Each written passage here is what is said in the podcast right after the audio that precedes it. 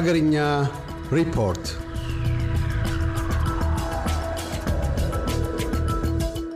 ብሔራዊ ባንክ የሰነዶች ማረጋገጫና ምዝገባ አገልግሎት የወለድ ክፍያ ያለባቸውን የብድር ውሎች እንዳያዋውል አዘዘም። በብሔራዊ ባንክ ምክትል ገዢና ዋና ኢኮኖሚስት አቶ ፈቃዱ ደግፌ ተፈርሞ ለሰነዶች ማረጋገጫና ምዝገባ አገልግሎት በተላከ ደብዳቤ አገልግሎቱ የወለድ ክፍያ ያለበትን የብድር ውል ማዋዋል እንደማይችል ትዕዛዝ መተላለፉ ተገልጿል።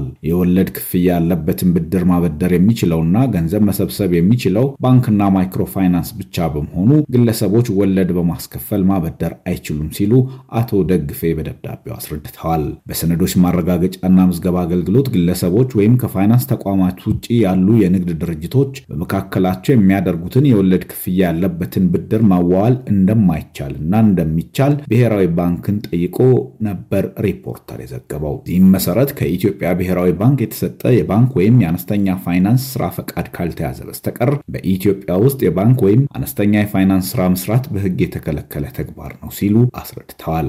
ብሔራዊ ባንክም ከሕግ ድንጋጌዎች ውጭ በብድር መልክ ገንዘብ መሰብሰብና የብድር ተመን አውጥቶ በወለድ ማበደር በብሔራዊ ባንክ ፈቃድ የተሰጣቸው የፋይናንስ ተቋማት ስራ ብቻ መሆኑን አስታውቋል። በተመሳሳይ መንገድ ገንዘብ የሚያበድሩ ግለሰቦች በወንጀል የሚያስቀጣቸው ተግባር በመሆኑ በሰነዶች ማረጋገጫና ምዝገባ አገልግሎት ማንኛውም የወለድ ክፍያ ያለበት የብድር ውል መዋዋል እንደሌለባቸው ብሔራዊ ባንክ ገልጿል።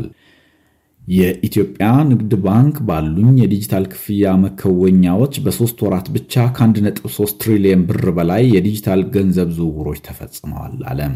መንግስታዊው የኢትዮጵያ ንግድ ባንክ የ2016 የበጀት ዓመት የአንደኛ ሩብ ዓመት የሥራ አፈጻጸም ግምገማ ጉባኤውን እያከናወነ ባቀረበው ሪፖርት እንዳስታወቀው ባለፉት ሶስት ወራት ከፍተኛ የዲጂታል የባንክ አገልግሎት የሥራ አፈጻጸም መመዝገቡን ገልጿል። በባንኩ የዲጂታል አማራጮችም በተከናወኑ ከ245 ሚሊዮን በላይ የገንዘብ ዝውውሮች ከ1.3 ትሪሊየን በላይ የሆነ የብር መጠን መንቀሳቀሱን አስታውቋል። ኢትዮጵያ በተመድ የጋዛ ጉዳይ ጉባኤ ላይ ድምፀ ተአቅቦ አደረገች። የተባበሩት መንግስታት ድርጅት ከቀናት በፊት ባካሄደው ልዩና አስቸኳይ ጉባኤው ላይ በጆርዳን በቀረበው የውሳኔ ሐሳብ ላይ ተወያይቶ ውሳኔ አሳልፏል። በጆርዳን የቀረበው የውሳኔ ሐሳቡ በጋዛ የሚደረገው ጦርነት የሰብአዊ የተኩስ አቁም እንዲደረግበት የሚጠይቅ ነበር። በዚህም የተባበሩት መንግስታት ድርጅት ባካሄደው ልዩና አስቸኳይ ጉባኤ በጋዛ የሰብአዊ ተኩስ አቁም እንዲደረግ ውሳኔ አሳልፏል። በዚህም መሰረት በጆርዳን የቀረበው የሰብአዊ የተኩስ አቁም ጥሪ 120 ድጋፍ ሲያገኝ 14 ተቃውሞና 45 ድምፀ ተአቅቦ ተደርጎበታል። በጉባኤው ላይ የተሳተፈችው ኢትዮጵያም በጋዛ የሰብአዊ የተኩስ አቁም እንዲደረግ በሚጠይቀው ውሳኔ ላይ ድምፀ ተአቅቦ አድርጋለች። የውሳኔ ሀሳቡን ከተቃወሙት ውስጥ አሜሪካና እስራኤልን ጨምሮ ሃንጋሪና ኦስትሪያ የሚጠቀሱ ናቸው። እንደ ኢትዮጵያ ሁሉ ድምፀ ተአቅቦ ካደረጉት መካከል ጀርመን፣ ካናዳ፣ ግሪክ፣ ፊንላንድ፣ ዴንማርክ፣ ስዊድን፣ ኢራቅ፣ ጃፓን፣ ጣሊያን፣ ህንድ፣ ዩናይትድ ኪንግደም፣ ዩክሬን፣ ቱኒዚያ፣ ደቡብ ሱዳን እና ዛምቢያ ይገኙበታል።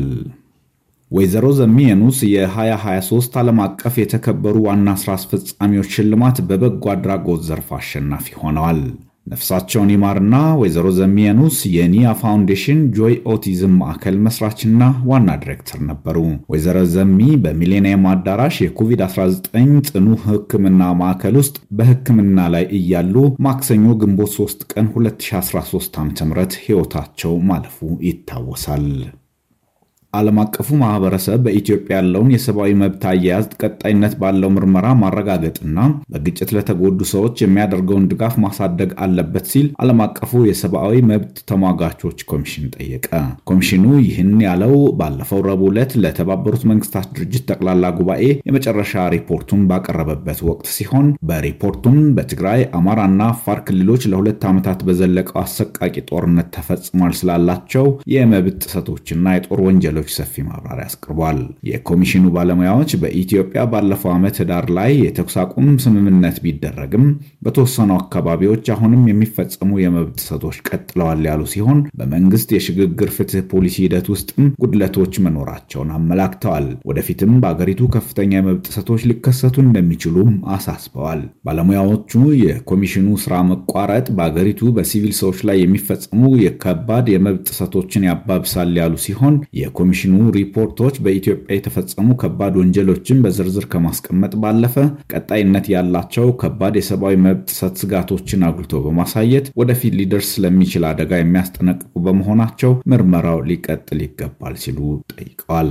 የኮሚሽኑን የምርመራ ስራ እንዲቆም በመወሰኑ የተጎዱ በርካታ ሰዎች መኖራቸውን የገለጹት ባለሙያዎቹ ብዙዎች በዓለም አቀፉ ማህበረሰብ እንደተተው ይሰማቸዋል ሲሉ ለጉባኤው ለማስረዳት ሞክረዋል። ስለሆነም የኢትዮጵያ መንግስትና ዓለም አቀፉ ማህበረሰብ ዜጎች ፍትህን፣ እውነትን፣ እርቅን እና ዘላቂ መረጋጋትን እንዲያገኙ በሚደረገው ጥረት ውስጥ ቁርጠኛ አቋም እንዲያሳዩ አሳስበዋል። ዓለም አቀፉ የባለሙያዎች ኮሚሽን የተባበሩት መንግስታት የሰብአዊ መብቶች ምክር ቤት ታህሳስ 8 2014 ዓ ም ባጸደቀ የውሳኔ ሀሳብ መሰረት የተቋቋመ ሲሆን ምክር ቤቱ መስከረም 27 ቀን 2015 ዓ ም የኮሚሽኑን የሥራ ዘመን እስከ ጥቅምት 2016 አራዝሞት ነበር።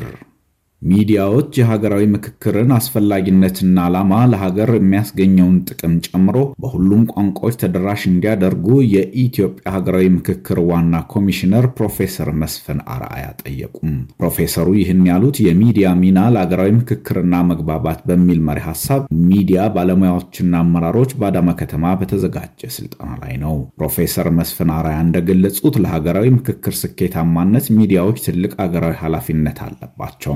በተለይም የሀገራዊ ምክክሩን አስፈላጊነት ዓላማና ስራዎቹን ለህብረተሰቡ ተደራሽ በማድረግ ኃላፊነታቸውን በአግባቡ መወጣት ይጠበቅባቸዋል ሲሉም አሳስበዋል። በስልጠናው ላይ ስለ ሀገራዊ ምክክር ጽንሰ ሀሳብ፣ የሌሎች ሀገሮች ተሞክሮች፣ የኢትዮጵያ ሀገራዊ ምክክር ኮሚሽን በህግ ለማቋቋም ያስገደዱ ገፊ ምክንያቶችና የአዋጁ መንፈስ፣ የተሳታፊዎች ልየታና አጀንዳ አሰባሰብና የምክክር ሂደቱ ጉዳዮች ዙሪያ ሰፊ ማብራሪያ ተሰጥቷል ተብሏል። እያደመጡ የነበረው የ SBS አማርኛ ፕሮግራምን ነበር። የፕሮግራሙን ቀጥታ ስርጭት ሰኞና አርብ ምሽቶች ያድምጡ። እንዲሁም ድረገጻችንን በመጎብኘት on demand እና በ SBS mobile app ማድመጥ ይችላሉ። ድረገጻችንን SBS dot com dot au Amharic ን ይጎብኙ።